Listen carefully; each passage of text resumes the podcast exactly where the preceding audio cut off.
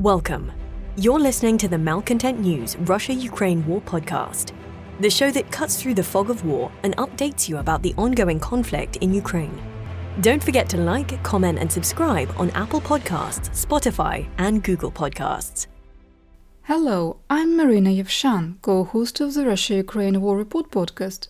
It's been 3,507 days since Russia's illegal occupation of Crimea on January 27, 2014 and one year and 222 days since Russia expanded its war of aggression against Ukraine.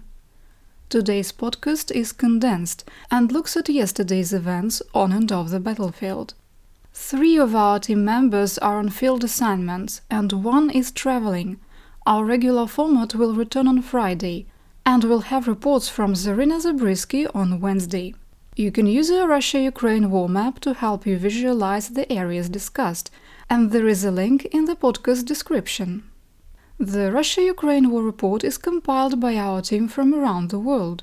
Today's report includes information from our direct contacts and journalists in Ukraine, the Russian Ministry of Defense and the Ukrainian General Staff of the Armed Forces of Ukraine morning reports, operational commands north, south, and east of Ukraine, open source intelligence, our in house team of analysts and geospatial experts, and pro Ukrainian and pro Russian mil bloggers and social media channels with a track record of trying to be accurate.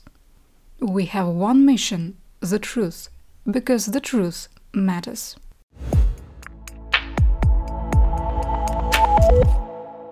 Let's start with the daily assessment. There are no changes since my last update. The repeated soft response by Ukraine's allies after Russian aggression on Ukraine's border continues to encourage Moscow to take additional risks, and the probability of a serious border incident is increasing. After the dismissal of General of the Army Sergei Surovikin as the commander of the Russian Aerospace Forces, or VKS, Russia has significantly increased the number of airstrikes and the use of glide bombs.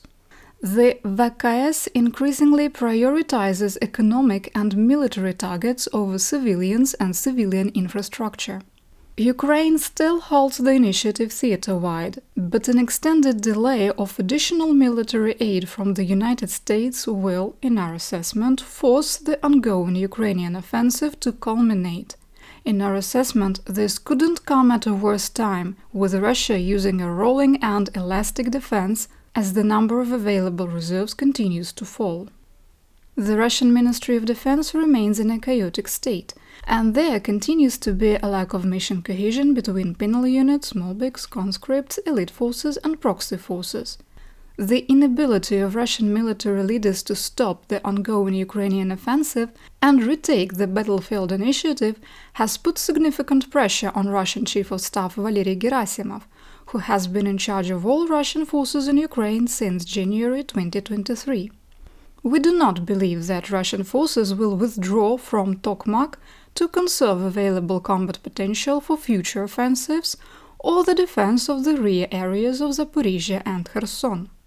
The perceived slow progress of the Ukrainian summer fall offensive, questions about the capabilities of Ukrainian military commanders, ongoing anti corruption measures, and a wave of isolationism sweeping Western nations risk fragmenting Western support.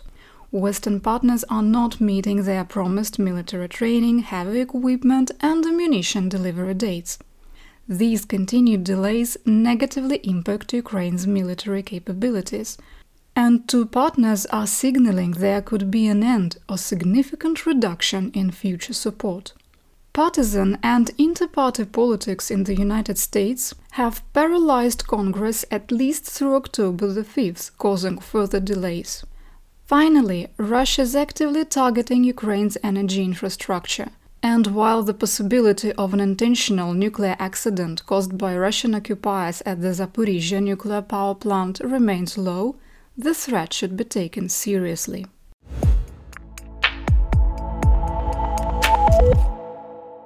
Today's action report starts in Kharkiv. Ukrainian sources reported Russian troops engaged in positional fighting near Sinkivka in the Kupiansk area of operation, or AO.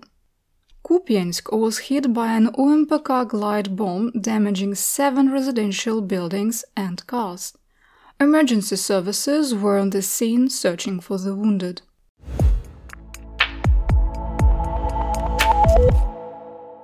In the Donbass, the situation remains relatively stable, with intense fighting continuing south of Bakhmut. In Luhansk, the General Staff of the Armed Forces of Ukraine, or GSAFU, reported that Russian offensive operations continued east of Makiyivka, with no change to the situation. Near Kreminna, the deployment of the reconstituted Azov Brigade helped Ukrainian forces bring stability to the AO. The Russian Ministry of Defense reported that fighting continued near Dibrova.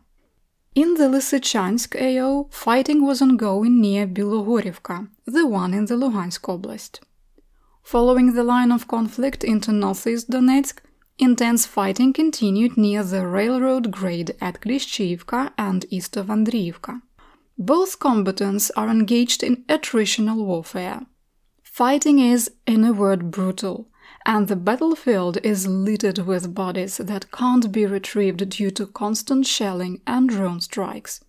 Russian forces are using human wave tactics, attacking in small groups almost simultaneously in multiple directions, in an attempt to exhaust Ukrainian troops. In southwestern Donetsk, fighting has intensified. Russian forces attempted to advance from the Krasnohorivka plateau again, failing to advance in the direction of Stepove. Russian attacks from Kruta Balka and Opetne in the direction of Avdiivka continue to be unsuccessful. Ukrainian forces have made tactical gains east and southeast of the fire base at Nevelske, unrolling Russian gains made a year ago. Marinka? Yes. Any changes? No. Novomikhailivka near Vuhledar? Yes. Any changes? No. At the Staromlinivka AO, it was also more active. After the deputy commander of the Rosgvardia forces of the so-called Donetsk People's Republic, Alexander Khodakovsky, complained about the Vostok Brigade being used as frontline troops and suffering heavy losses, they were sent on the offensive. An attempt to advance on Staromayorske failed, between Rivnopil and Priyutne, fighting also continued.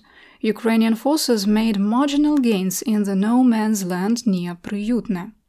In occupied Donetsk, Russia is building a highway from Rostov-on-Don to Mariupol. Satellite images show that the work is happening roughly parallel to the new railroad line and is bypassing some existing roads closer to the current front lines.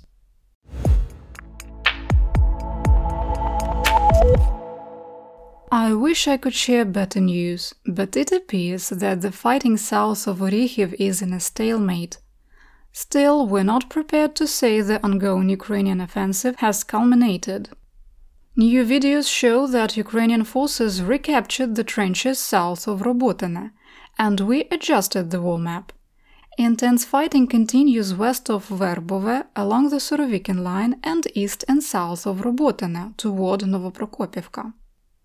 Ukrainian forces have been unable to widen the flanks, secure the last area of high ground near Novoprokopivka, or widen the existing gap in Russian defenses. Russia has been unable to regain lost territory, close the existing gap in their defensive lines, or significantly interdict Ukrainian ground lines of communication, more commonly known as supply lines.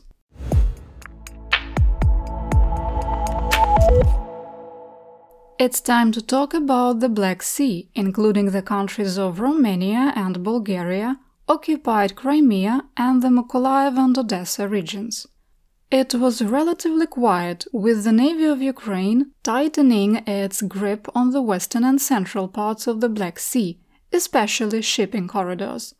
The Russian VKS continues to bomb Snake Island. God knows why, or devil does.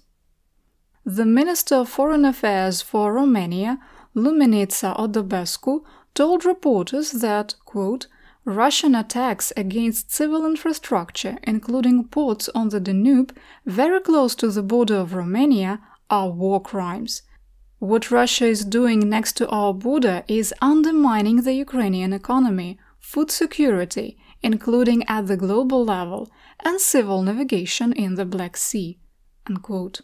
Odobescu restated Romania's commitment to supporting Ukrainian grain shipments in what she called the quote, roads of solidarity.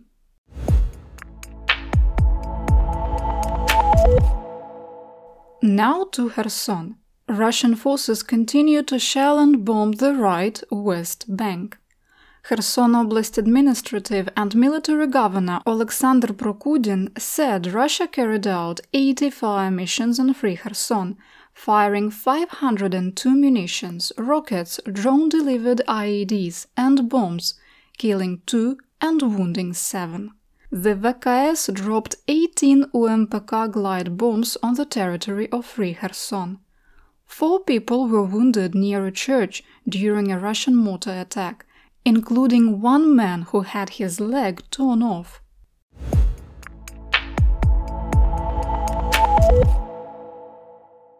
Here are the significant events in western and central Ukraine.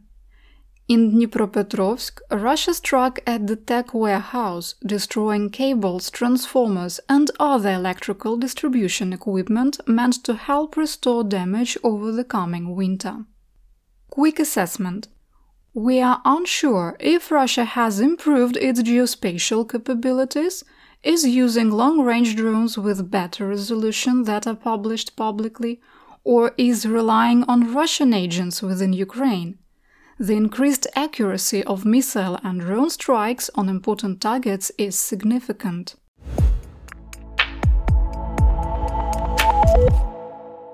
Here is what's happening on the Russian front.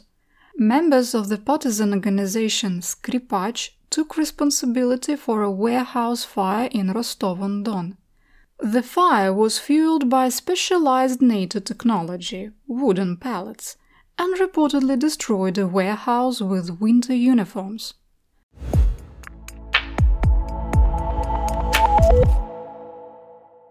Now, let's talk about theater-wide events. Russia launched 31 Shahed 136 kamikaze drones, with 29 intercepted by the Air Force and one intercepted by the Navy. An Iskander K ballistic cruise missile was also intercepted. Germany announced another military aid package to Ukraine. The latest package includes 14 Bandvagn 206 all-terrain vehicles, a Biber bridge layer, two combat engineering vehicles, 7 semi-trucks with trailers, 21 infantry mobility vehicles, radio communication systems for Leopard tanks, 99 satellite communication terminals, 239 encrypted phones, almost 33,000 40mm caliber ammunition for grenade launchers. During Monday's press briefing, United States Department of State spokesperson Matthew Miller told reporters, quote, Although the US has the opportunity to continue supporting Ukraine's ability to defend itself in the near term, most of the available funding for security assistance has already been exhausted, so Congress must take action. Unquote. In addition to the suspension of new aid, the budget that Congress passed to keep the US government open for 44 more days, USAID funding has been suspended and foreign military funding programs have been discontinued. At least through Wednesday, the House is paralyzed after Congressman Matt Gaetz called for Speaker of the House Kevin McCarthy to vacate the speakership. Gaetz invoked privilege in his motion to vacate, forcing the House to address the matter within two days, tabling all other activity. And that's what we know. Your support of my home, Ukraine, helps us make history and protect the future for all. You've been listening to the Malcontent News Russia Ukraine War podcast. To help keep us independent, please consider providing financial support by becoming a patron. Want on demand news in your hand? Download the Google News app and make Malcontent News one of your favorites to receive breaking news updates. Thank you for listening.